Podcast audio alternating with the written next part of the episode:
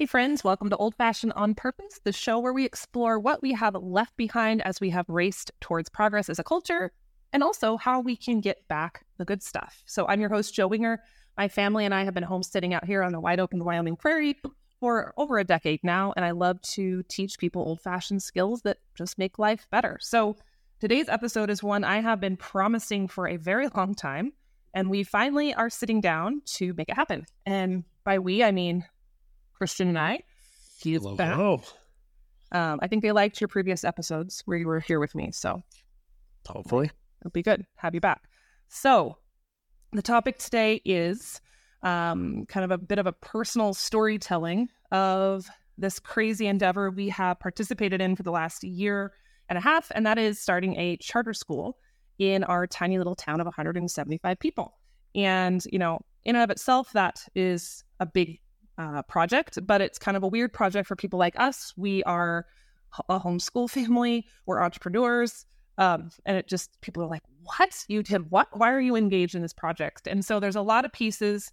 Um, it's kind of a heck of a story. I've said several times it should be like a Hallmark movie at some point because there were good guys and bad guys and drama and um, valleys and mountains. And so uh, I, I still can't really believe it happened the way it did, but it did. So we're going to do our best to give you some of the juicy bits today behind the scenes, a little bit of a tell all. Um, yeah, should be good. Should be good. Welcome through the ride. Yeah, It's been it, it's been a wild ride. a major journey for us. Yes. We learned a lot and it almost killed us, but I'm glad we did it. And it's not over yet. It's not over yet. No, it's but not. it's it's it's been fun. So okay. we're gonna start. Yeah. So, um, I guess let's just give a little overview just in case people are totally unaware that we did this thing. So, it started back in 2020. I don't remember what two two. Yeah, twenty two. It's like a time warp. Um, we were happily homeschooling our children, but getting more involved in our local community. It's the same community where the soda fountain is. And I don't know, for some reason, I heard this uh, trouble brewing around the school in town. It's always been a small school. They've been threatening to close it for like 20 years. Like forty years. 40 years. And I heard that there was something going on with the ag teacher, that the district that controlled the school was like threatening to take away the school's ag teacher, which is a big deal for a rural ranching school. And a whole bunch of parents were upset and they're like, Can you can you guys come to the school board meeting just to be there in support of keeping our ag teacher? And I'm like, sure, you know, I care about the community, I care about ag. I know we need an ag teacher there. So I went, I think you were That gone was- yeah, well, I didn't go to that one. I'd never been to a school board meeting in my life. And I went and I was so angry by the time I left at how the district was operating. And I, there was just an incredible lack of integrity, just dishonesty. It was just slimy. Like it made me feel dirty how they operated and how they were manipulating the situation. And we had friends who were involved in the school at that time and they were trying to be diplomatic and try to come up with solutions and compromise. And the district was basically like, no, screw you guys. We don't care. And so, even though we were homeschooling completely at that time, I walked out. I'm like, this is wrong. And I cannot stand by and watch this happen. Like, it just ignited a sense of justice in me. And so, at that point, I came home and talked to Christian. I'm like, I don't know what we need to do, but we need to be more involved in this, even if we never send our kids to that school. Um, and so, we just kind of sat on that for a little while. Yeah, it was a couple of months probably, at least Yeah. before we started doing anything else. Yeah. Um, I also think it's important to note that we are not, we didn't really ramrod this idea. Um, we were just kind of sitting back and feeling like we wanted to help, but we didn't know how.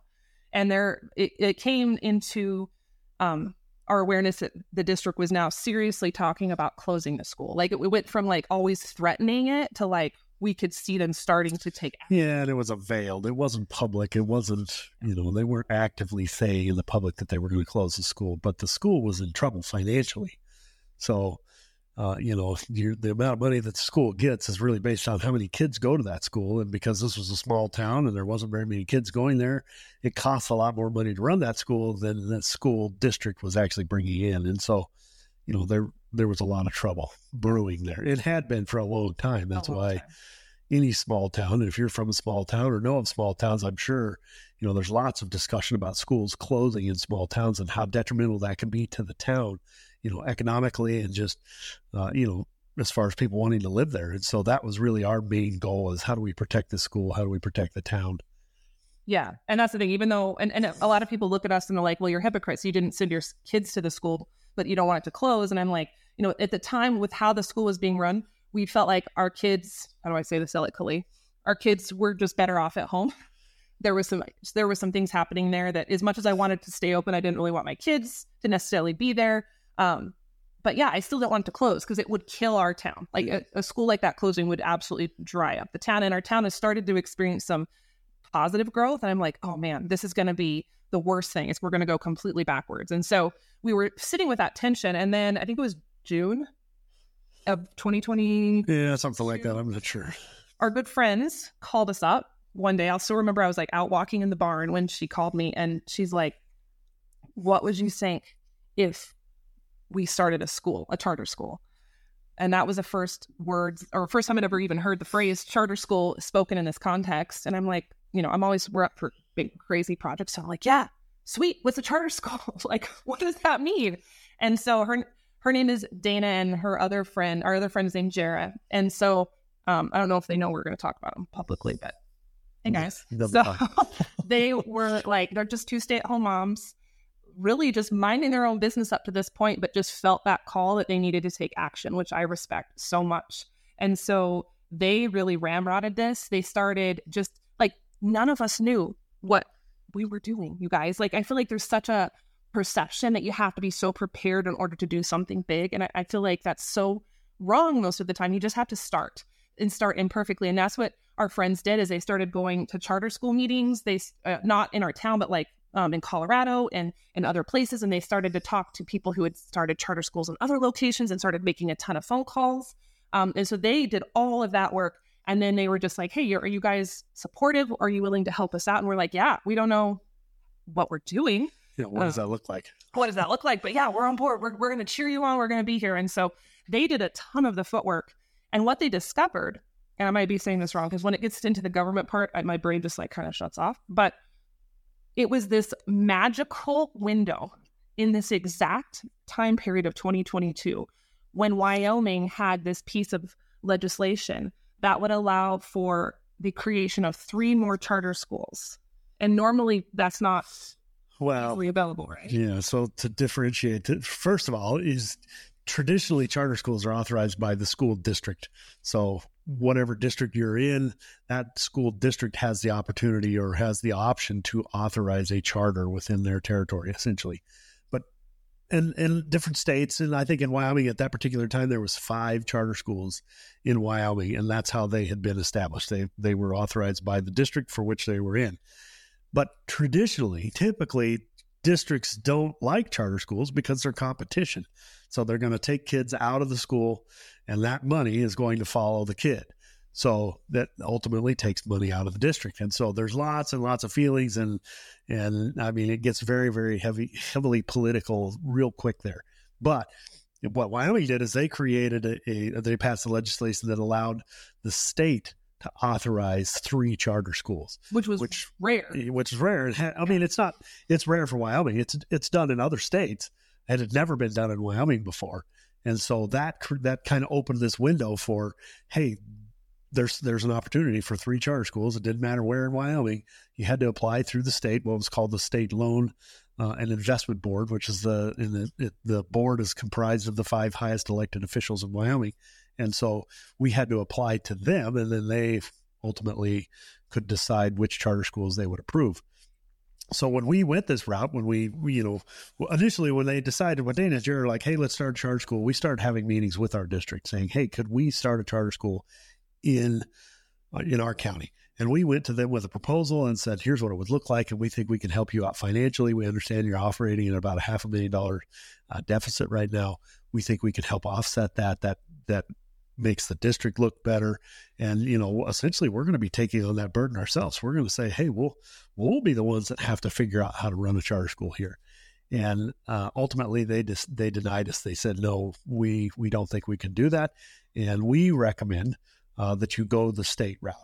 Now, my feelings personally is that uh, at that particular time, the superintendent that was in place um, during that that administration, I'm pretty certain the reason he sent us to the state was because he thought we would fail. You know, he's probably looking at us like a bunch of backwoods, uh, you know, little kids running around in this little small town of, yeah, you're never going to get this done when, when you go apply at the state level. It's not going to happen, which is fair. You know, he didn't know any better and we didn't know any better either. But uh, ultimately, that's the direction that we went to the state. And we were the very first state authorized charter school in Wyoming, uh, which was a big deal.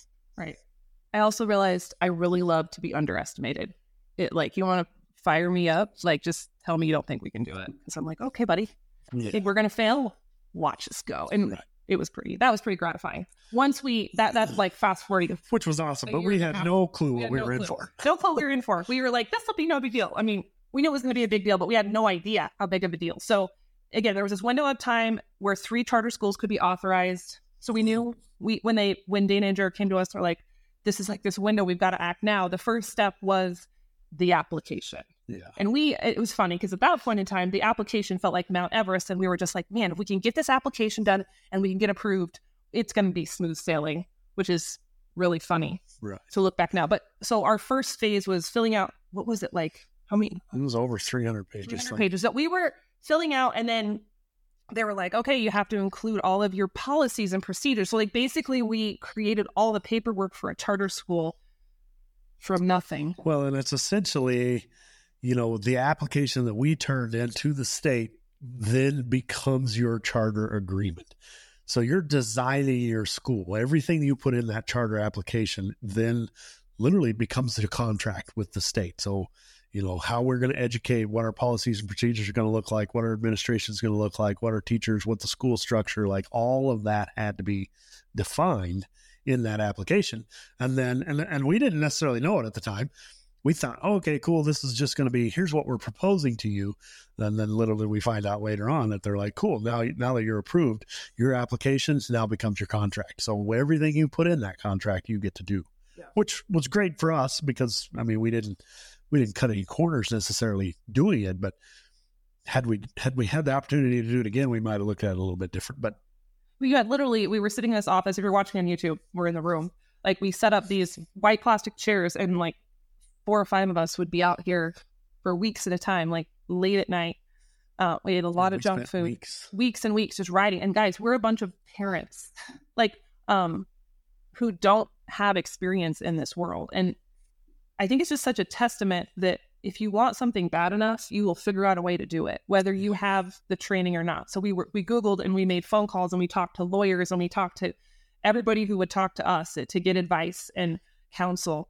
And so we filled out the application, which sounds like it was super easy. It was not. Submitted it because um, it was June. I think the application was due in August, right?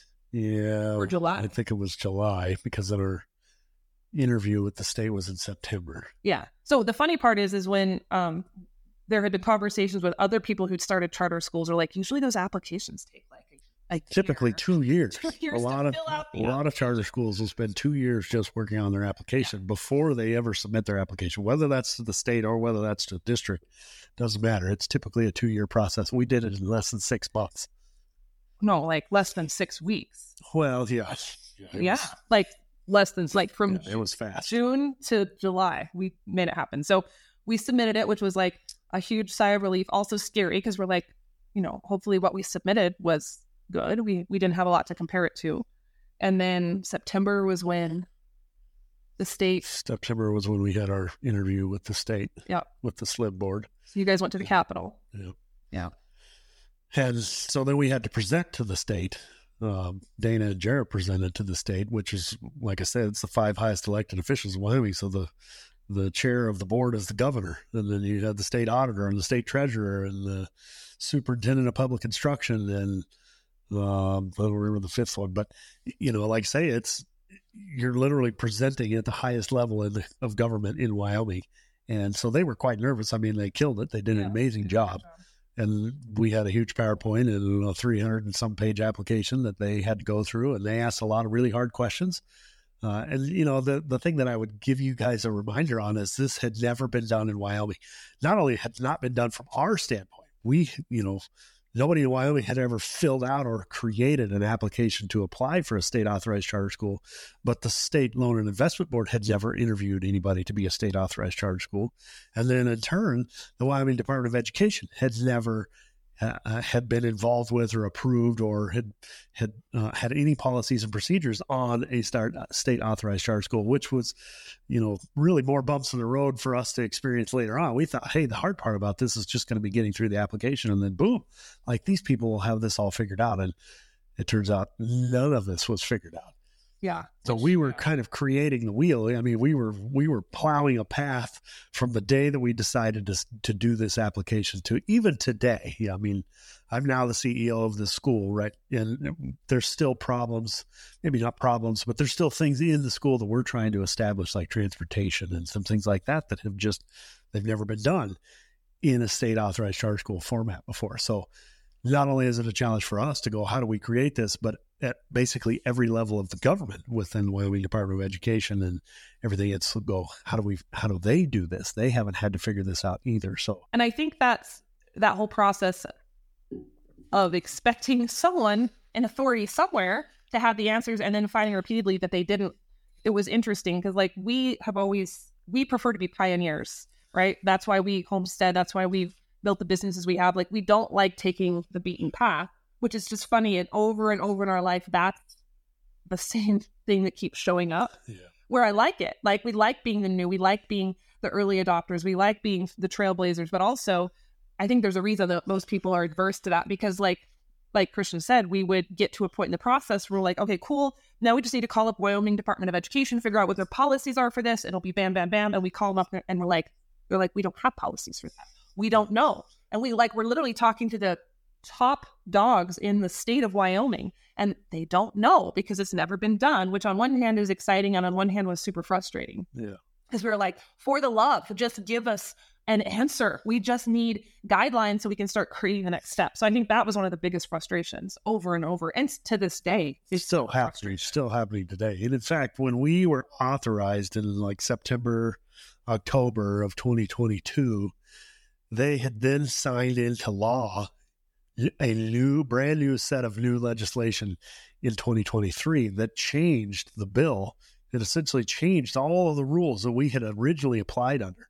So the the budget and everything that we had originally submitted to the state in 2022, which was when the original charter school bill had passed, they kind of went back to the which they're going to continue to do every year from here on out. I can just feel it in my bones. I just know this is going to happen. But in 2023, they reworked that bill and they made some changes. Some of it was good for us, some of it was bad for us, but we had to completely readopt and rechange how we were going to do it. You know, to the point where we were even having conversations with our attorney going, wait a minute, like we were approved and we were chartered under this original legislation, and now it's been jerked out from underneath us and completely changed.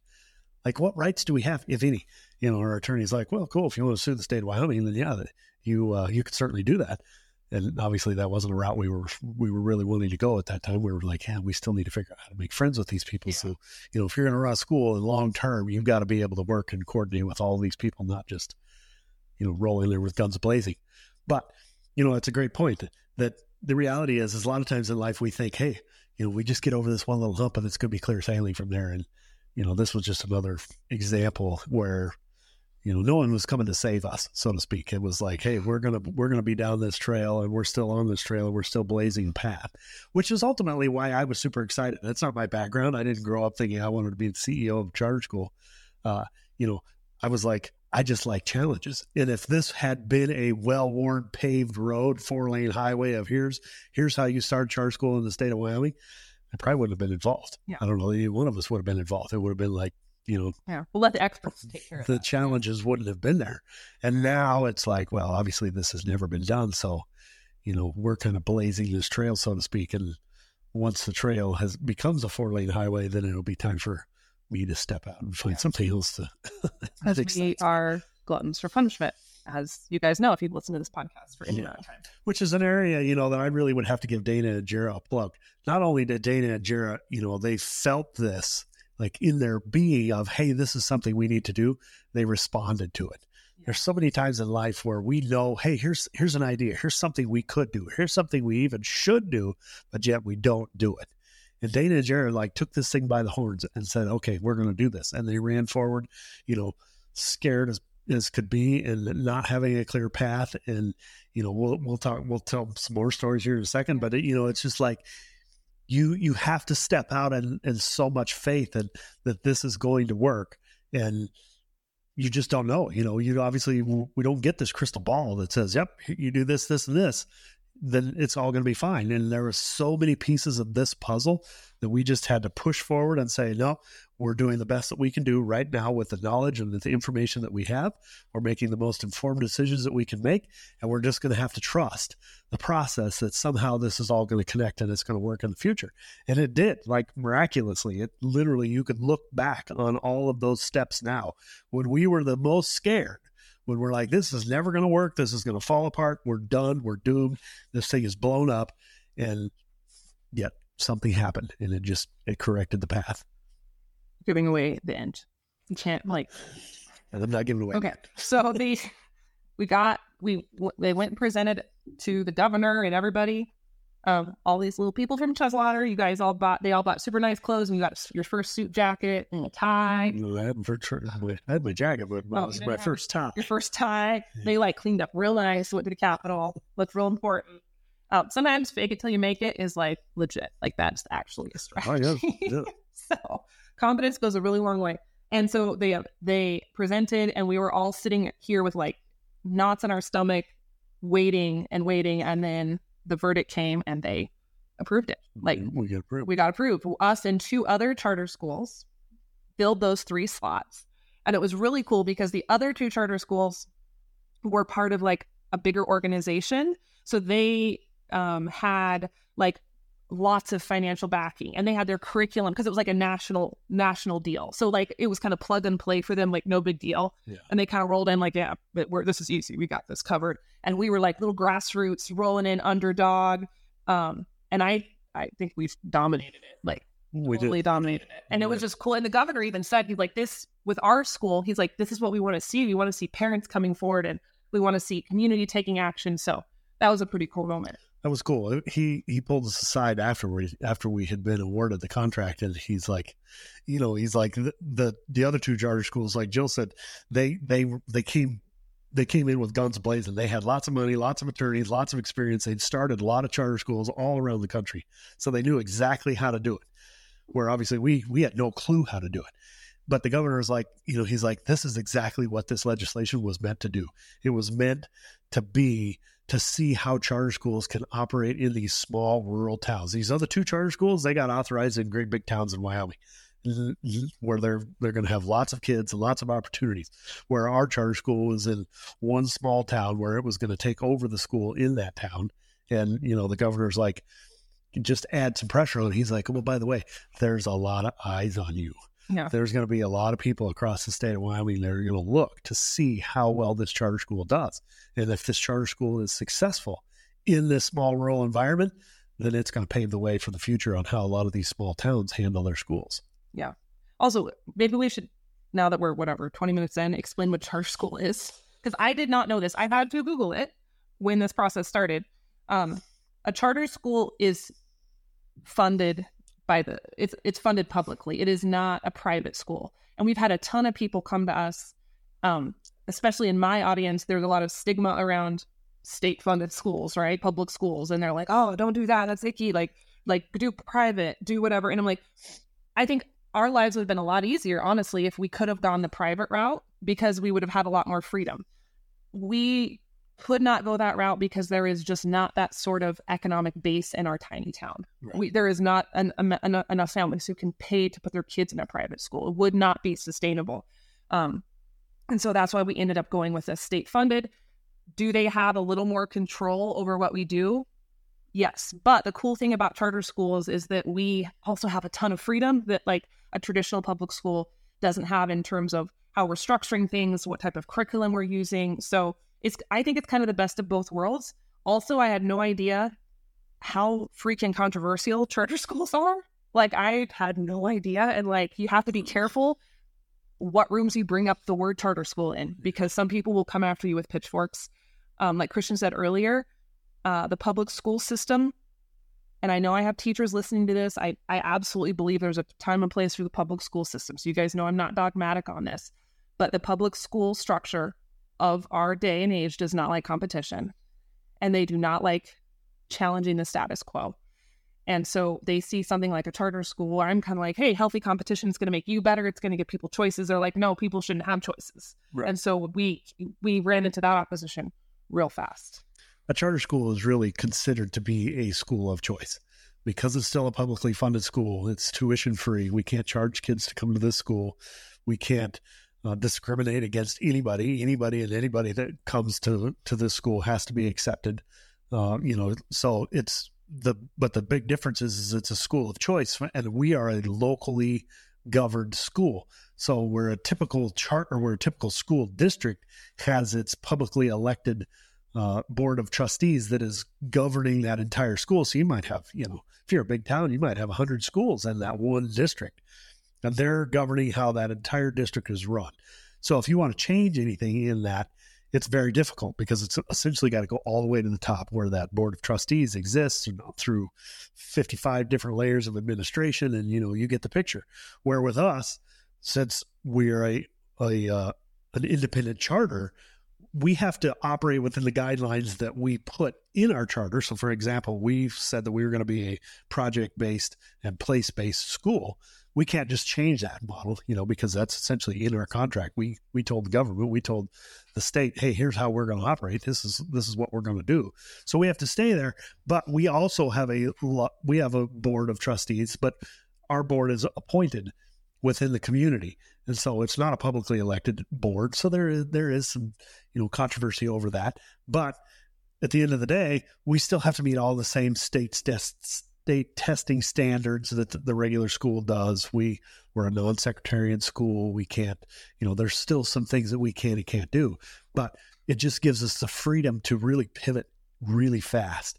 You know, at the end of the day, I'm sure there's there's not anything necessarily that we can do that a traditional public school can't do. It's just that we can change, you know, relatively quickly in how we're doing things. And it gives parents another option. It's because it's a publicly funded school. Parents don't have to pay to come here. You know, they could say, "Hey, I want to go to a traditional school. That's cool. If you want to do that, great. If not, I, I want to put my kids in this other school because it's a project based school or it has more opportunities in ag or in rural environment or rural communities or whatever, then they have that right. They have that choice to do that. Yeah. So that may that's really what makes it a big deal for us. Yeah. Uh, for sure. Okay. So we got approved, and then it was basically smooth sailing happily ever after the end, right? Yep. Yep. It's all done. That was all done. yeah. We celebrated and we took a deep breath, and then the real hard stuff started. The real hard stuff happens basically within, I don't know, a couple of weeks, I suppose. Well, maybe a little bit longer than that. You know, I think they awarded us on in uh, September. I think it was like September 14th or something like that that they that we had our meeting with the SLIB board and they they awarded us and then they said, okay, we're going to hand this over to the Wyoming Department of Education, and they will get you a contract within. I don't remember what the exact time frame, but but it was like this short period. You know, like we'll get you a contract within two weeks or something like that. It ended up being closer like two months before we got our contract.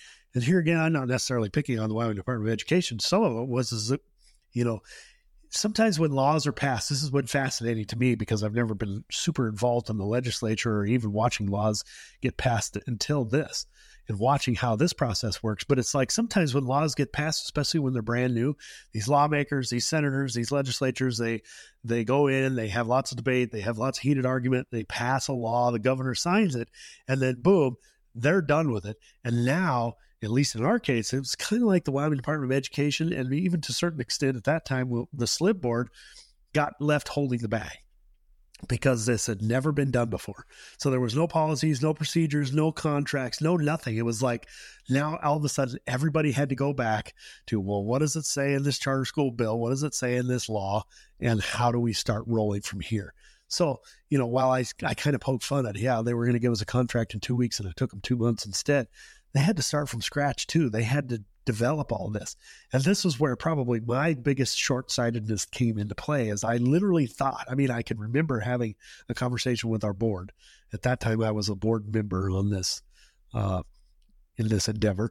And I remember telling him like, "Hey, we just get authorized, and man, it's going to be smooth sailing from there." Not not totally naive, but I'm like, now the SLIB board, you know, we'll probably sit down with the SLIB board, or we'll sit down with Wyoming Department of Education. We'll figure all this out. We'll figure out how we're going to do a building, and blah blah blah. And our funding, there were still lots of questions about how our funding was going to work and what uh, it's called an ADM or the average daily membership of how much you're going to get per student that you have in your school. We we literally didn't end up finding out that number until school had been open for about a week. We didn't really know. But you know, I just thought, oh, this all all work out. And then we were awarded and then nothing happened. It's like SLIB said, here, cool, this is awesome. Here's a five year contract. By the way, you guys are good to go for five years. Now, here's what they did. This is the cliffhanger. They're like, they said, go back to the district and figure all of these pieces out because the SLIB board, again, it's the state loan and investment board, state land and investment board, whatever. It's not the state loan investment and education board. They exist for a very specific reason why education wasn't one of them. So they almost themselves got left holding the bag of, cool, here this bill got passed. And oh, by the way, you guys now have the authority to authorize three charter schools. But they're like, we don't necessarily want to play in this either. We don't want to solve all these problems. We just awarded you a contract. Now you go figure it out. And we're kind of like, wait a minute. We came to you guys because the district didn't want to play with us. The district didn't want to authorize us. The district didn't want to give us anything. They didn't want to help us, blah, blah, blah.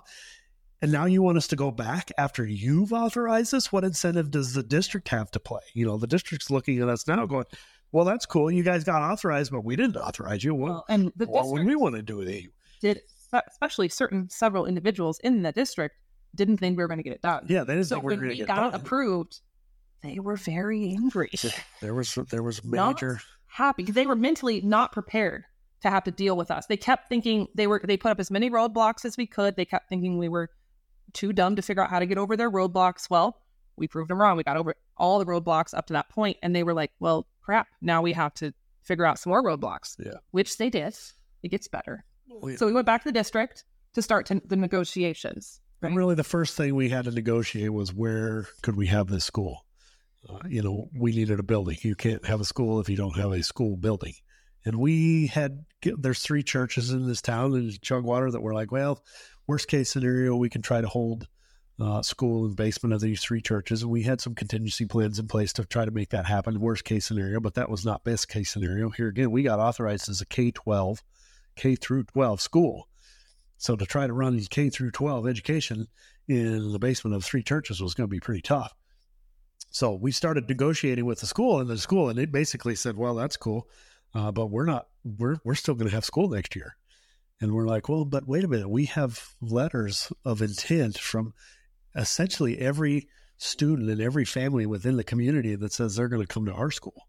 Well, let's back up a little bit. So there is there is an existing school building, right? An existing school in Chugwater that has been operating. That's the one they were threatening to close.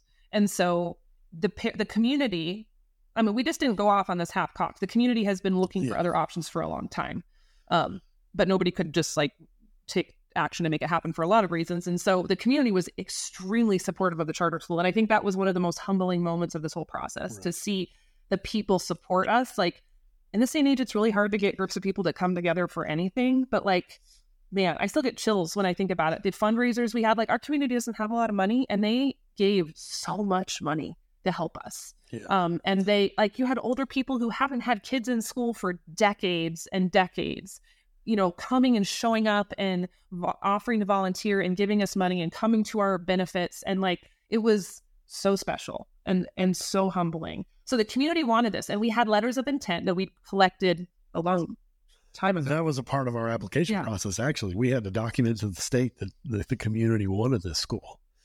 And so, yeah. we'd spend a lot of time having community dinners and community meetings and open houses and talking about this this whole process and collecting that data. So throughout that process, we had collected, I think it was 67 students essentially that had said, "Hey, we we you know, there it's not a contract. It was just a letter of intent saying, yeah, if the school is awarded, if the school starts, we'll send our kids there. And so, you know, I think we had 26 kids in the district in that school in Chugwater the year before, the public school. Yeah. Because parents were pulling actively pulling their kids out because of the dissatisfaction of how the district Yeah. was running Yeah. the system. There were still good teachers there, but the teachers were frustrated. It was a, just a really sad situation. Like there were good people in the school itself, but they were being hamstrung repeatedly by the powers that be. And so parents are pulling out. So every parent who was currently sending children to the older the old school, basically all but I think one had said, no, no, we're all for the charter school. Like we're going to send. So we, we went to the district and we're like, look, guys, um, basically not to hurt your feelings, but we have all of the families that you currently have want to come to us. So you'll have like one student in your school next year. So what if we work together to come up with the best case scenario so we can pay rent for your building so it doesn't sit and we have a building and you have a solution and we're saving you money. And they said, No, No. we don't believe you. we don't want to play. Well, essentially, they're like, we don't believe you. Yeah. You know, they're like, we need to wait and see, uh, you know, come day one of school, how many of these kids actually show up to our district versus how many of these kids want to come to your school. And the reality was, is they knew. Uh, And here's the thing: at that particular time, when we were in this process, we had some very active opposition within the district. There were some board members, and the superintendent was very opposed to us existing. Uh, fortunately for us, before a school actually opened, um, there had been an election, and several of those board members had been changed, and then they ultimately changed uh, the superintendent as well. And with the new superintendent, with the new board, you know, they they kind of recognized, hey, at the end of the day, this actually is about the students. This isn't about money. This isn't about us versus them.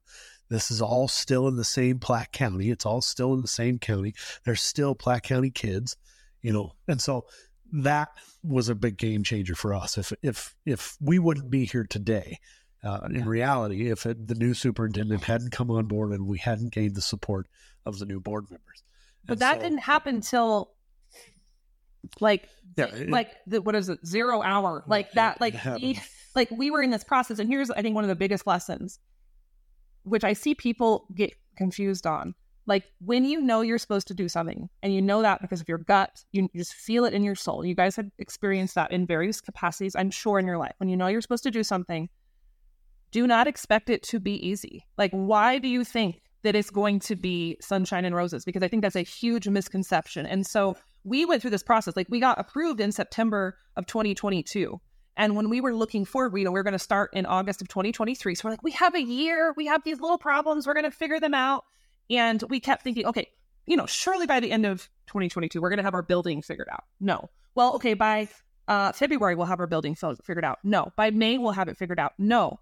You know school's starting in august. It's june it's July. We didn't know if we had a building to start the freaking school that we had students signed up for until we we actually July. had a temporary permit that started on the first of August. on the 1st of August. So, like, School started. Our teachers came back on August 9th, I think, and we got our temporary permit. It wasn't even a full permit. It was just a temporary Yeah. permit that allowed us into that building for a month on the 1st of August. So, so It you know, we like- had nine days there. there, I mean, you want white knuckling. But here's the thing, it gets worse than that actually, because Yeah. you know, the reality was is we had been once we had authorized, once we got our authorized, once we got our contract, even though we didn't have a building and we didn't know what our funding numbers were, we we had a general idea. one. Yeah, we we didn't know what our funding numbers were. It was honestly they gave us a, I think it was like within nine thousand dollars. You know, I think the low end was like I don't remember exactly off the top of my head. It was like the low end of eleven thousand dollars per ADM or I per think it was student, like they said you, you'll either get $9,000 a student or up to like 15000 yeah, a f- student. 16, 15, 16, somewhere. But we don't know. But we don't know. We don't so what you had this gap. And I'm like, well, listen, my budget doesn't work on this bottom end, and my budget barely works on the top end of this number. Which is it going to be? And there, and here again, uh, you know, as much as I would love to throw people under the bus, it, it kind of came back to the legislatures. It kind of came back to the Wyoming Department of Education. Hadn't ever had to figure out. You know, I don't know if any of you guys have ever been in education before or have seen education funding models. It's like the world's most complicated formula you've ever seen in your life. I'm sure we could put somebody on the face of the moon easier than we can figure out how much ADM is for a charter school in Wyoming. Remind them what ADM is just in case. The average daily membership. So that's How each kid. Each kid you have is considered an ADM. And so, you know, we didn't know what that number was. But here's the thing that kept me awake. And just, you know, fast forward a little bit or maybe backtrack a little bit from the time we got authorized. I was ultimately forced to resign off of the board so that they could make me the CEO of the school, which was essentially the superintendent. You know, in the charter school world, in a comparison, I was the superintendent in what would have been a regular school district. So I was the top dog. I, am the single employee of the board, of our board of directors. So they, they forced me off the board.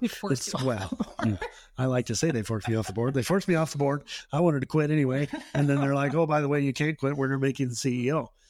And so, and, we, and, and then you're going to. We have to say, we all joke about quitting a lot. That's yeah, that. That's not not literally is. quitting. Not we literally. all, every single one of the board and all of us at some point look at each other and go, "Can I quit?" And we're like, "Nope." And we're like, "Okay." So that's just that's an yeah, inside joke. Yeah, anyway. So I found myself as the CEO, literally issuing teacher contracts. You know, we had we had a proposed budget, and I I had kind of a rough idea, but I was issuing teacher contracts because we had to have teacher contracts out by like what was it? May or June or something like that. We had people moving here out of state to yeah, we had people moving here. So again, I didn't have a building, and I didn't know what my funding numbers were. Like I did not have those two pieces of the puzzle locked in, and I'm, I'm issuing teacher contracts knowing that you know, come August we're going to have to pay these teachers. Come August I'm going to need a building. Come August we're going to have you know roughly sixty some kids show up, and I didn't have these pieces of the puzzle put into place. And we had a lot of people kind of corner us up and be like, how can you operate that way? How can you, you know, on one hand, it almost looks like you're running recklessly, going, you're issuing teacher contracts, you don't know what your funding is, you don't even know that your budget works, you don't even know that you're going to have a building. How can you do that? Like, how can you do that? In fact, one of the charter schools in Wyoming didn't start the same year that we did mm. because they didn't have some of those pieces of the place. They didn't have their teachers hired and they didn't have a building locked. They were waiting for all the stars. Yeah. Not to dog on them. No, and it wasn't I, their fault. I, I mean, it. they faced so much opposition in the town that they were in, it wasn't even funny. But the reality is, is here again, sometimes in life, you have to push forward. You have to go, I'm going to make this work there's so many times we tell ourselves the stories of I will wait until all the pieces line up and then I'll move. And in so many cases, and this one in particular, especially in just about everything that we've done in the past, like it just never works that way. You have to move and then God will respond. You have to move and then the universe will show up in a way that you weren't expecting. But until you move, nothing's going to happen. It's like it's like this waiting game. It's like a playing a game of chicken almost. It was, yeah you're going to take this risk. You're going to jump out. You're going to move out in faith that this is going to happen. Because, I mean, I can't express the, you know, it was like keeping me awake at night. I'd lay awake at two o'clock in the morning going, wait a minute, I've hired like nine teachers and I don't have a building. We were all laying awake. That was, we were all laying awake. There was for sure. But at the same time, I wouldn't have gotten a building if I hadn't hired those nine teachers. So let me paint this picture for you. When we were still having this standoff with the district, it's kind of this same thing. As the district is going, listen, if I don't give you the building, then guess what? You don't have a school. And the reality is, is most of those kids probably aren't going to show up in a church basement. Most of those parents would have been like, "Yeah, we really signed up for this big, grand vision of a project-based charter school. You're not going to be able to pull that off in a church basement, so we're not going to send our kid there. In fact, we'll just send them back to the district." So the district is going, if I don't give you this building, you don't start, and all those kids come back to me or back to the district. We're going, we don't care whether you got letters of intent or not. If you don't have a building, they're going to have to come back to us. And so there was this game of who moves first. Where we simply, you know, I, I literally told our board, I'm like, we have to step out. We have to say, okay, we're going to hire these teachers. We're going to issue these teacher contracts. Because if I don't have teachers, it won't matter if they give me a building. And if I had to wait literally until August 1st to issue those teacher contracts, teachers are done hired by then. You know, their teachers start looking for jobs in May. They want to know where they're going to go. They want to have these contracts signed and in place so that they know where they're going to be when when the school starts. So there was just so many pieces of this puzzle that we had to step out in faith and say, okay, we're going to act, we're going to move. We can't see how this is going to work out, but you know, looking back on it now, you can obviously see how all those pieces yeah. of the puzzle fit together, and how there was a higher power involved in making sure that this did happen. So it was. So what's the difference? Though? Because we and we've talked about this on, on our own, but I'd like to have the listeners consider this because there was about 98 times in this process where most people would have gone, "This is not meant to be. God doesn't want it to happen. The universe doesn't want it to happen. Whatever." What made us not cave into that self doubt of like, oh, it's too hard. Obviously, like the the church phrases doors are closing, God is closing doors. This is not meant to be. We didn't ever like we didn't go there. So what was the difference? Because there have been points in my life when I get a sense that this is not for me. It's not like I bulldoze we don't we don't bulldoze everything in our life. There has been plenty of instances where we're like, ah, this doesn't feel right anymore. It's time to step away, it's time to back out. But we didn't with this. Why? You know, for me, I think a lot of times it comes back to are you willing to take action? So if we go back to the very beginning when we as a board had our first meeting with the with the school district and said hey we would like you guys to authorize us. We would like to start a charter school here. And they ultimately told us no. You know we could have said okay we took action. We stepped out in faith. We said yep okay you know we'd like to do this and the door closed. But i don't quit there and so we went one step further. We said, okay, well, that door's not open, or that door's not cl- open. It's it's been closed, but there's this door that's open over here, going the state route. And it's like, yeah, it's. I feel like most people just look at the one door in front of them, and then it closes out. Like, yeah, okay, but you have to literally tunnel up, climb right. over. You got to look around. You got to take out some bricks. Sometimes you got to bust a window up. Like there, you have to be like the amount of creativity that is involved. I think in the sometimes it can feel like a dark place. It was real dark. Was and literally you could be in this dark place with a flashlight and some people just freeze.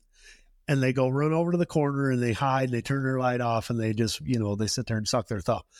Where I was like, no, okay, we're in this dark corner. We turn the flashlight on. We're starting to look around for other doors. Well, great, we're great. We found this door over here at the state route. So we we went that way, and then we got approved. And then there was like 50 more doors after that that we like, oh, this door's closed. But here's the thing, and I think this goes back to what Jill was just asking: why? Why do you keep going? It's because when you have the opportunity to look back at your track record and you can see how all of these other doors, all of these other paths were provided. They may not have been our first choice, and oftentimes they weren't our first choice. But it's like, so what? How can I quit at that particular time? You know, like you say, sure, there are times in life where you're like, hey, this is just not for me. I think you get a gut feeling on that. I think your intuition knows, hey, this is probably not the path you need to be going down. But I think also a track record of, hey, I've tried every door in here. Maybe this isn't for me. But for us, you know, our intuition was we're here for a reason. We know we're doing this for a reason. I can just feel it in my bones. Not only that, I could always look back. I can never look forward. We don't have a crystal ball. You don't have a crystal ball but I can always look back and see how all those dots, how all those paths had been connected. So that builds my faith up. That builds my trust up in this process of, okay, well, I'm obviously on the right path. If I've come this far, if I've gone over this many mountains, why would I quit now? And I think a lot, I think the question I always would ask myself, because like there were dark times, like there were times when all of us, our friends, the board would look at each other, like we cried a lot, like we, we were depressed a lot like we would get a little win and then we just get like punched in the face by the district again over and over and over. Um, and I would always go back, okay, so if I quit now, how would that feel? And every single time, I never felt relief at the thought of quitting. I felt like total defeat, like I gave up too early. Now, again, there have been times in my life where I think of letting something go and I just play with that idea and I feel immediate relief. So I'm like, that's different, right? But this time I'm like, I knew what I believed to be true when we started the process. And I knew if we quit when it got hard, we were letting what I saw as corruption and dishonesty win. Like the, I don't want to say bad guy because that feels a little too whatever, but I was, we were letting something win that shouldn't win. Like we were, and we also, the other part, where we had people in the community, like I was like, we have to be the champion for these people. They want this, they need this. They're not able with their resources or whatever to be able to do this on their own. They need someone to champion them.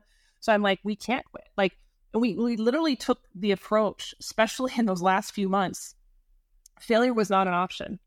Like when you have this do or die, all the, the ships are burned and you only can go forward, or you it's literally like do or die, you get real creative. And I remember at one point, I think it was in the summer, right before school opened, the building did not look like it was going to happen. And the building, I don't believe, would have happened unless the superintendent's Christian glossed over it, but they like magically switched out.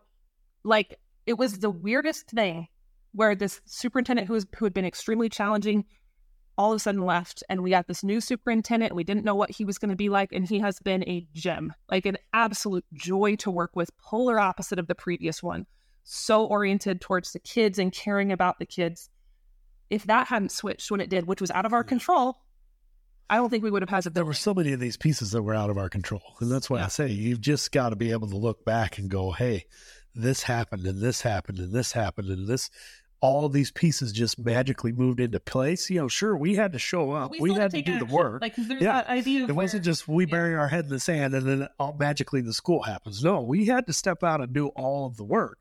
But then it's like you have to do your part. And then once you've done your part, now you can be like, hey, okay, now here's room for God to step in and, and, and fix this or, Yeah. you know, pave the pave the rest of the road for us or show us which direction we need to go. So I think that's what it, it really was because there was, I mean, we could probably make a list of 30 or 50 different things that were outside of our control, like even our funding, for example. When our funding, when our funding first got told to us, we thought it was going to be, we thought we were barely going to make it work. You know, with a high end of like fourteen or fifteen thousand dollars at the end of the day, which was after Don't- school don't- started. Don't tell that part yet. Don't tell that part. Sorry, guys, guys, You're you beginning, have to you got to work on your storytelling narrative. I still have bigger things.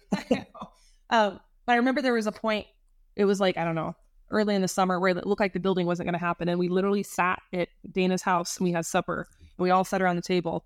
I'll never forget the feeling, and we were like, "Okay, guys, we don't have a building, so now what are we going to do? Because like this will happen. Like failure is not an option." So we were like, we committed. Like there's this other building in town. We were like, we're all going to buy it. We're going to use personal money. We're going to pool together. We're going to scrape together, and we're going to buy this old building and make it into a school. And like that was our plan. Like we were committed. Like that was going to happen. We were on that track because we were like, not doing this is not an option. And so I think stepping out with that extreme intent, yeah, that went a long way. And Yeah. I didn't have to do that because the pieces fell into place. But if they hadn't fallen into place, we would we had a contingency plan. Right. And I think sometimes God likes to test us in that way and say, how serious are you? How how how motivated, how driven are you really to making this happen?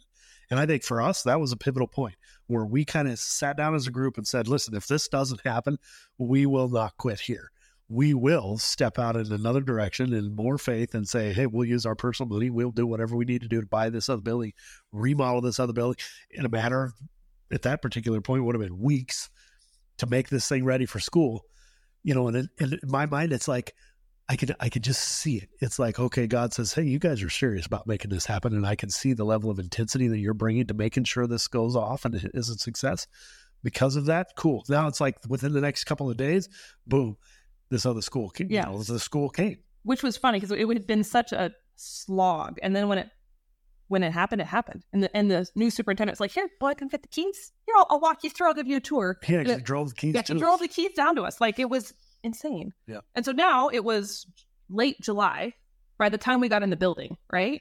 Or when did we No, have it was August first was- when we got Yeah, in we were building. starting like August 23rd or something. August seventh. Our stool, our teachers got back. So we had a week. Now the building is awesome and huge. And the other thing that was really cool is the superintendent like let us keep the desks and like a lot of the equipment. So we initially we were like thinking Essentially, a fully furnished. it was a fully building. furnished school because we were told earlier that oh, if we if we did get the building, they were going to strip it out. So we were like, okay, where do you buy desks? Where do you buy whiteboards? Like we were going to have to completely furnish it. We didn't have to do that. So we walk into this building. We had a week to get it ready, clean it, flip it, get the classrooms ready before the teachers showed up for teacher training. So we were like all hands on deck, rolling, rolling. Still waiting. We still didn't know our funding numbers. So we're like, cool, we have a school building. Hopefully we can afford to pay for it. Yeah. And so when did the, the funding numbers came in? The funding numbers didn't come in until the 15th of August. Yeah. So, you know, our teachers had already showed up by that particular time Yep. Because moved into town. we had, you know, two weeks of professional development essentially before school started and for teachers to be able to set up their classrooms. A lot of times teachers have access to the school, you know, months before school starts. They can go to the school in the summertime and work on their classrooms. Obviously, that didn't work for us. So teachers were really had to be crunch time into doing our professional development. Some of these teachers had never taught in a project based environment before, so we had project based education. Uh, professional development, and they had to set up their brand new classrooms. These were a couple of them were had moved to the state to teach here, and so, I mean, the amount of work that we had to do was tremendous. So August fifteenth rolled around, and they sent us a they sent us an email with a what our funding numbers were going to be, and it came in about four thousand dollars higher than we had expected. higher than the high end. Yeah. Like it was that was the most magical day of Yeah. the whole process. Like we cried and it was surreal and it was like that was amazing. Right.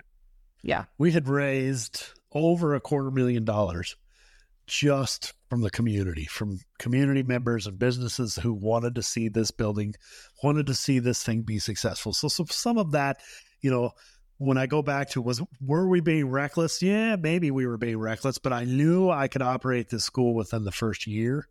When I had built my proposed budget, I knew I could operate the school within the first year. I knew I could pay for my teachers within the first year, but I knew worst case scenario was going to take all the funding we were going to get, plus it was going to take all of the startup money we had. And so at that particular time, I'm like, worst case scenario, we we would only last a year if if our funding numbers didn't come in where they needed to be. But I knew I could step out in faith and say, hey, regardless, I can pay my teachers for the first year. I can we can make this thing happen for the first year. It might kill us after that, and we'll be done.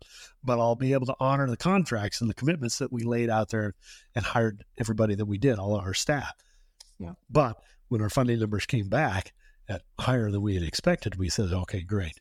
You know, this now allows the school to function off of the funding that we got from the state, which is what I really wanted to see.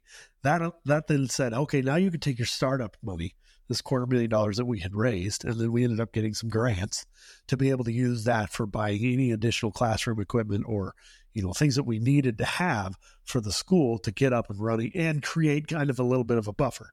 And so it just all the pieces worked out where literally days before that, you know, I'm going, I don't, I don't know how this is going to work. You know, again, I was laying awake at night at two o'clock in the morning going, I don't know how this is going to work, but I had also structured it and I was also smart enough to say, well, I know I can, I know I can get through our first year. I know I can honor the commitments that we've made once we had our, once we had our building. Yeah. So then the cool Yeah. thing about the way the state authorized, because this was a publicly owned, this is a school district owned building. Uh, one of the things that was in the charter school law was is that the school district couldn't charge us rent because here again we're a publicly funded entity being a charter school and the district is a publicly funded entity being a school district. So it wouldn't make sense for the government to say okay you're gonna you're gonna we're gonna give you money as a charter school and then you're gonna turn around and give some of that money back to the district as in another publicly funded entity. And so they basically said listen you can't charge because this is a publicly funded taxpayer owned building you can't charge them rent we did come up with an agreement because it was essentially a fully furnished building that they we said okay we'll we'll rent the building for you to whatever it costs the district to maintain. S- and we agreed hey we'll pay all the utilities we'll pay all the trash and water and sewer plus we'll pay for your insurance. We'll, we'll we want to make this to where it's fair for the district that says the district is allowing us to use this facility but they're not doing so you know that hurts the district it, we were covering all of our expenses in, in the process And I think that's important too, because that was another point of contention. I mean, man, the gossip mill flew with this. And I think we accidentally created some enemies I didn't want to create. Not because, I mean, I think we were trying to keep it friendly, but it's hard in small towns. Because we have our little town where the school is, and then there's a neighboring town that's larger. And just hearing some of the stuff people were saying about us, like they're like, they're trying to hurt the district, they're trying to take us down, they're trying to hurt our children in this other town. I'm like, whoa, whoa, whoa, you guys, like, that is not, not our intent. Like, No, we didn't want to just we didn't want handouts from the district. Like we had always mm. gone to the district and said how can we have a mutually beneficial relationship? We i mean the district has struggled financially. That's a well-known fact. How can we help you with that? How can we become more self-sufficient down here in chugwater? So you know we're not a drain on your resources. And they just repeatedly under the old administration was like no they're just like refusing to think outside the box. And so it was it was frustrating because i feel like until I was blue in the face, I said over and over publicly, you know, one on one in groups, we're not trying to hurt you guys. We're not trying to hurt your kids. We're not trying to hurt any of you. We just need to create something different because this isn't working. Right. And some of it, a lot of it comes down to the people just didn't know what a charter school was and they didn't Yeah. know how There was a lot of funded and yeah, there was a tremendous amount of once a rumor mill gets running, man, that thing takes off like gas and it just goes. And so, but that was never our intention. We always had a really, I think, more than pure intentions from the beginning of saying, how do we help the district? How do we help Chugwater? How do we help the community here? How do we make sure that, you know, we have equitable education going on in, both towns? But But that was the key equitable education because that yeah, we uh, we were of the persuasion us and the board that was not happening Yeah. in our community. And that's like, oh, but that's all we want, guys. We just That's want all we want. Equitable. we want we want these kids down here in this small town to still have the same opportunities and still receive the same good education that anybody else has the opportunity. And again, I don't want to oversimplify it. districts and budgets and school district money is very complicated and there is a lot that goes into it. And so, you know, to a certain degree, when we say that the district was struggling financially, I'm not necessarily, I'm not insinuating that the district was mismanaging their money. It's that when you don't have enough kids in the district and your overhead exceeds what your, your income is, then you're going to struggle financially. And that's where we were. You know, I think Chugwater at that particular time was bringing in about one, what they told us is they were bringing, they were bringing in about $800,000 for the based off of the number of kids that were in that school. It was costing them $1.2 million to operate it as a K 12 school. That's a very challenging thing to overcome. And the main reason that that expense was the way it was was because of the number of kids that went there. So we're looking at it the same thing. We're going, how do we build a successful charter school? How do we create a uh, economically viable place in Chugwater as a community where people want to come to the community because regardless whether you got good education there, if people don't want to live in town or move to your community, they're not going to want to put their kids in school. So you got to have an economically sound town and you got to have an economically sound school. So there's so many pieces of this puzzle that go together. It's just it's complicated. It's very complicated. So and maybe some of it was us being naive in the beginning, going, "Oh yeah, we'll just go start charter school, be easy," you know and not knowing here's some of the big yeah. here's some of the bigger pictures or some of the things that I'm looking at now long term going great you know we've just made it through our first semester within the school and it was a massive success our teachers and our staff and our administration are are, are the best that we could possibly ask for but I'm looking five years down the road going, if this school is going to be what we want it to be, what we said we were going to create in our initial application in this big vision, it's going to take more kids. And how do we get more kids in that school? Well, the school's got to grow and got to be great, but we've also got to make the town attractive. And how do we make the town attractive to get more people to want to come here? So it's just there's so many moving parts and so many pieces to this that it's just was way more than we thought we were going to sign. I'm kind of glad we've all said this, board included. We're glad we didn't know how hard it was going to be, because if we did, we probably wouldn't have done it. And I'm glad we did it. I'm glad we did it. It was the hardest thing we've ever done. Yeah. Hands down, but like and it's not over. It's not over, but we learned a lot. I mean, every project I look at is like how is it going to grow me as a person? Like I'm not interested in it if it's just the same old same old. Like I want to see how it's going to grow us and stretch us and like who would have thought 5 years ago we'd know this much about us funding schools and budgets and all the operation and but so, the amount of growth that we have yeah. done personally and professionally and from a business standpoint and all of the things that we have learned with this I mean, there are things that I will carry forward with me for the rest of my life that, you know, my, my long term vision is still not to be the CEO of a charter school because for the next going, 20 years. Like, and this is another question people have been like, because we're entrepreneurs, we speak pretty boldly about entrepreneurship. He is working at the school five days a week in their office. That is not like our normal lifestyle. That's not our long term lifestyle, but uh, that's, you have to have that massive focus on these projects for a while. So we have plans to where we're never going to pull out of the school. Like we're it's we're very much involved and we'll stay involved. But like we're he's not at the office five days a week. That is not a long term goal. But yeah. for right now, that's what's happening, and it's a season. So it's a it's a startup. That's really what it is. It's a, it's a, it's like starting a brand new business.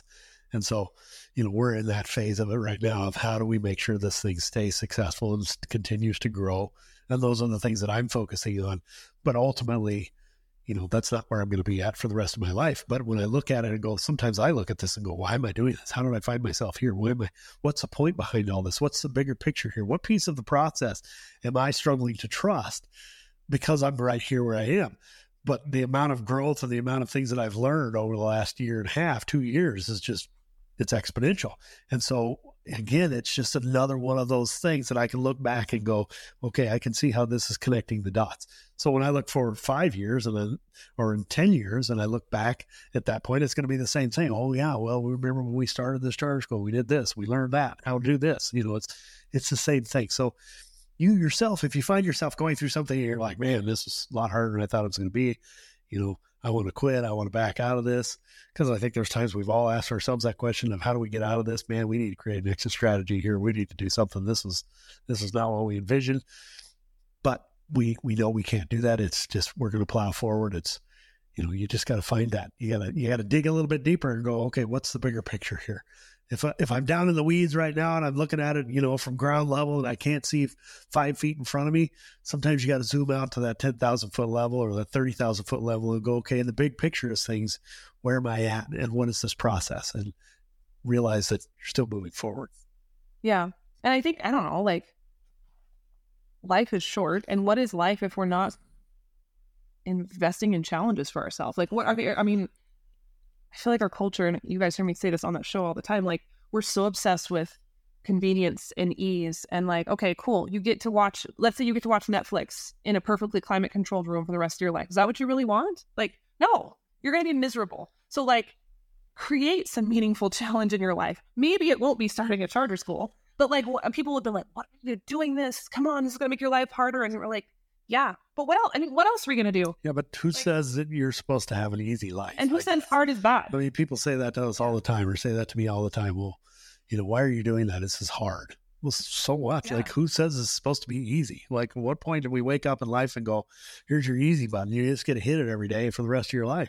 That's not the life I want. I, I mean, literally, I, I, I want my every day to be filled with challenges. That's when I'm my happiest. When I'm buried in how am I going to get through this? Because that's where you're experiencing growth.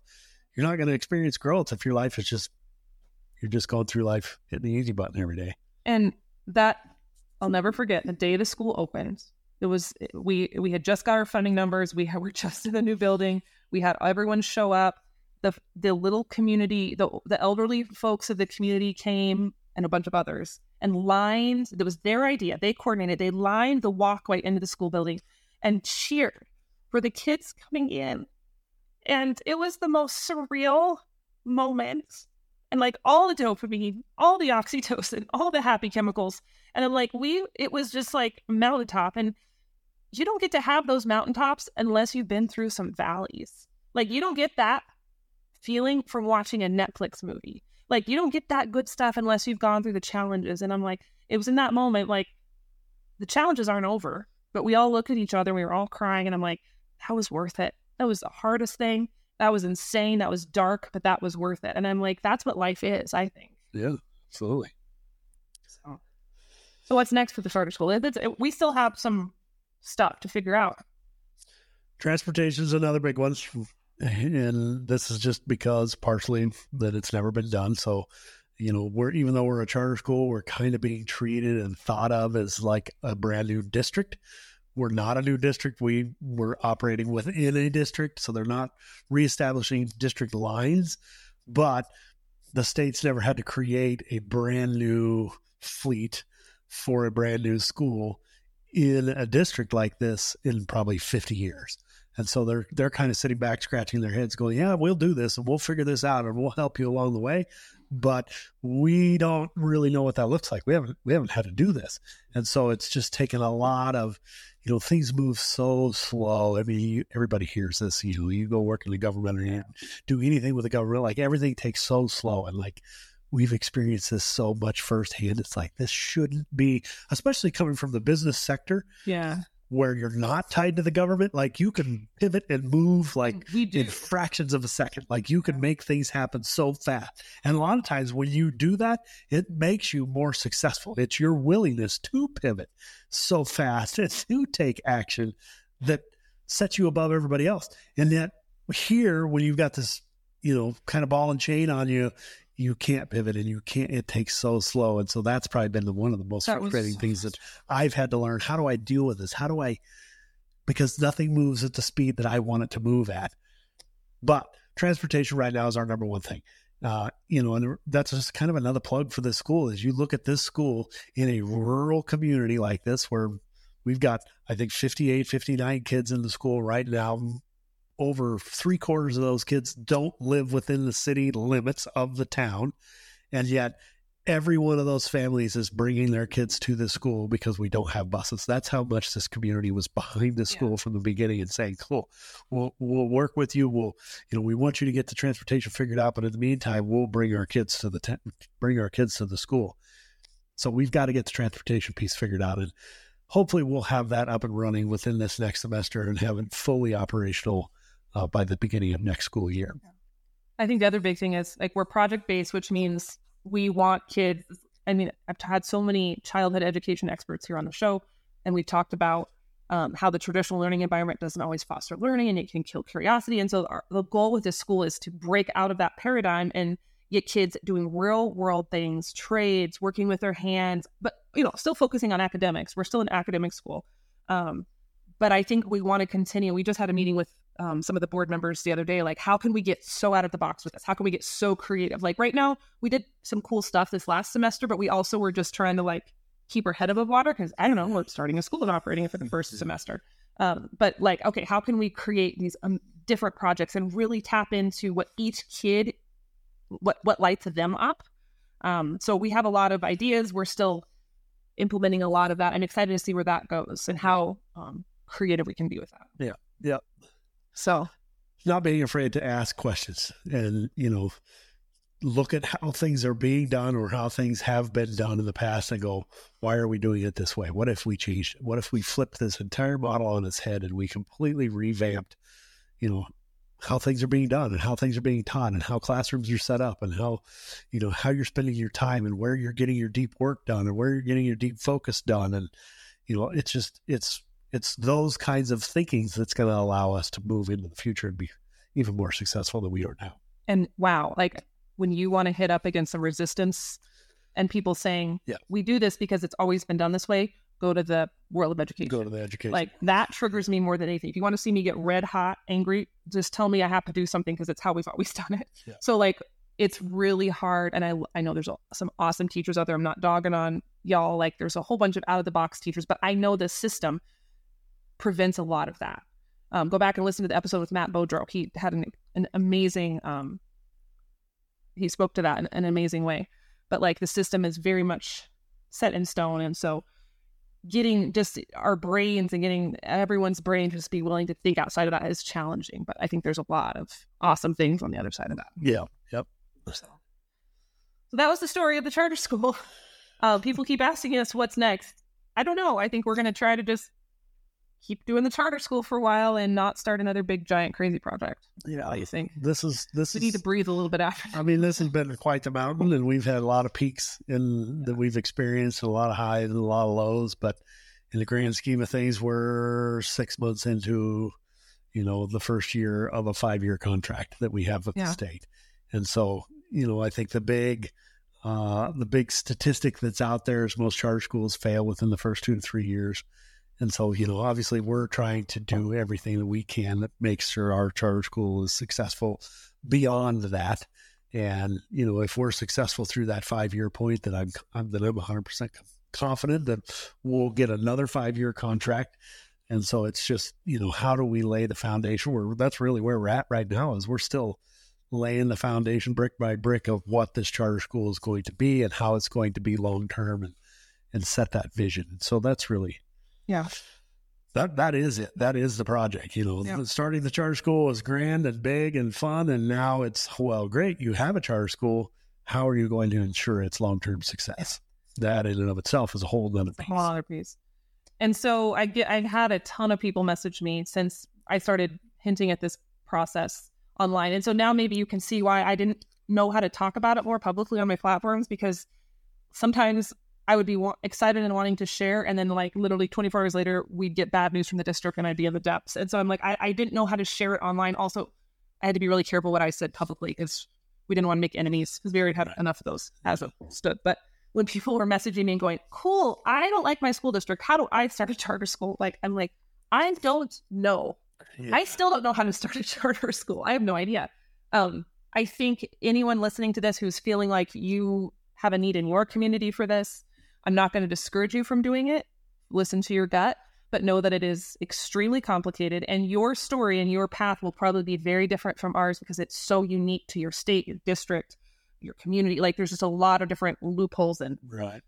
r- rules and all the education convoluted stuff. So, um, I don't feel like we're going to be a lot of help to folks at this ju- juncture of how helping them start. something. Well, I think the biggest thing that we can give you is, you know, you've got to have that determination. You've got to have that fire within you and that drive within you that just says, this is what we're going to do and this is what we were called to do and we're going to make it happen no matter what.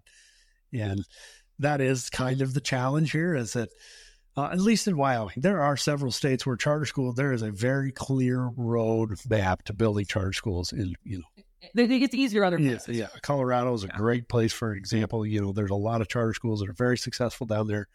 uh, and a lot of organizations that are they've kind of got all the pieces of the puzzle figured out on okay if you want to charter charter school then here's how you do it you know our biggest challenge in wyoming was that at least from a state authorized route it has never been done and so we're still we're still plowing that Yeah. path forward and right now they, they've the legislation has capped there's only three charter schools that are allowed from a state standpoint until i think 2028 and then they they start kind of sprinkling more out there again uh, for people to apply and to build more charter schools. And realistically, by 2028, I mean this will be a well-worn path. We'll have we'll we'll know the WDE will know the state. Yeah. Hopefully by then they'll have, they'll got their legislation and all the the laws figured out, and everybody will be happy with where they are. They're not doctoring them up every single year.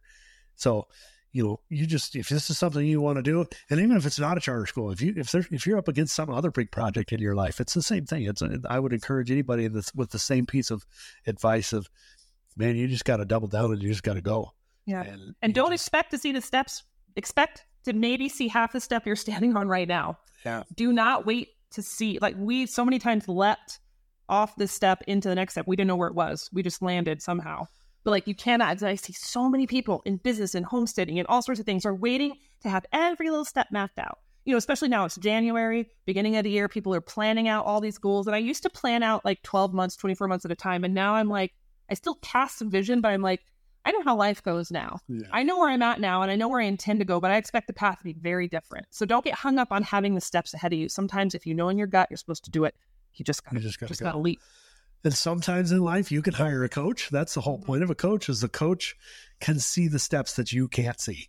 They've been down that path. They know what this looks like. You know, and we had hired some consultants. We worked with several consultants when we were starting this process, especially during the application process. But they didn't know Wyoming. They knew Colorado. They knew other states. They didn't know Wyoming because it hadn't been done in Wyoming before. So it's the same thing. You know, if you can uh, hire somebody in your world to help you move the needle forward faster, then I would recommend doing that because it's always going to pay off in the long run. But that doesn't mean that if that if that roadmap isn't built yet, well, then you can be a You pioneer. get to build it. Yeah, you get to do it. And then, you know, we've said the same thing on our board. We're like, the reality is, the truth of the matter is, is in five years, we will be those coaches. We will be the ones that are turning around and saying, now we know how this is done. We built this road. And now we can be your consultant if you want to build a charter school in Wyoming, maybe other states, but we'll know how this process works and we'll be intimate with this process. So, you know, when we have that knowledge, then absolutely we would be like, We'll make yeah, a course. We'll make a course. Yeah. We'll Be a we'll- million we'll- dollars. We'll be, here's how you're going to do this and here's what it's going to look like. But right now we're still out there with Yeah. picks and axes to build know. the war. we have no idea. So yeah. Anyway. Anything else? I think that's it. Good. So hopefully, I mean, I don't expect this to be this will not become a charter school podcast, but I hope this episode was interesting and also just gave you some food for thought on your own challenges and struggles in life.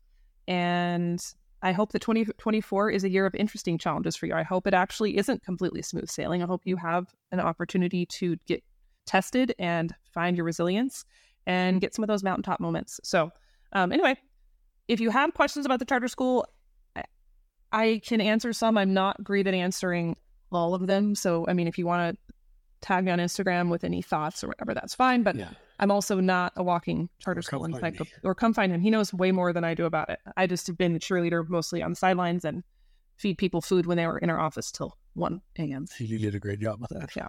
yeah. So anyway, all right, guys, that is a long episode for today, but I hope you enjoyed it. Um, thanks for listening, and I'll talk to you next time on the Old Fashioned on Purpose podcast.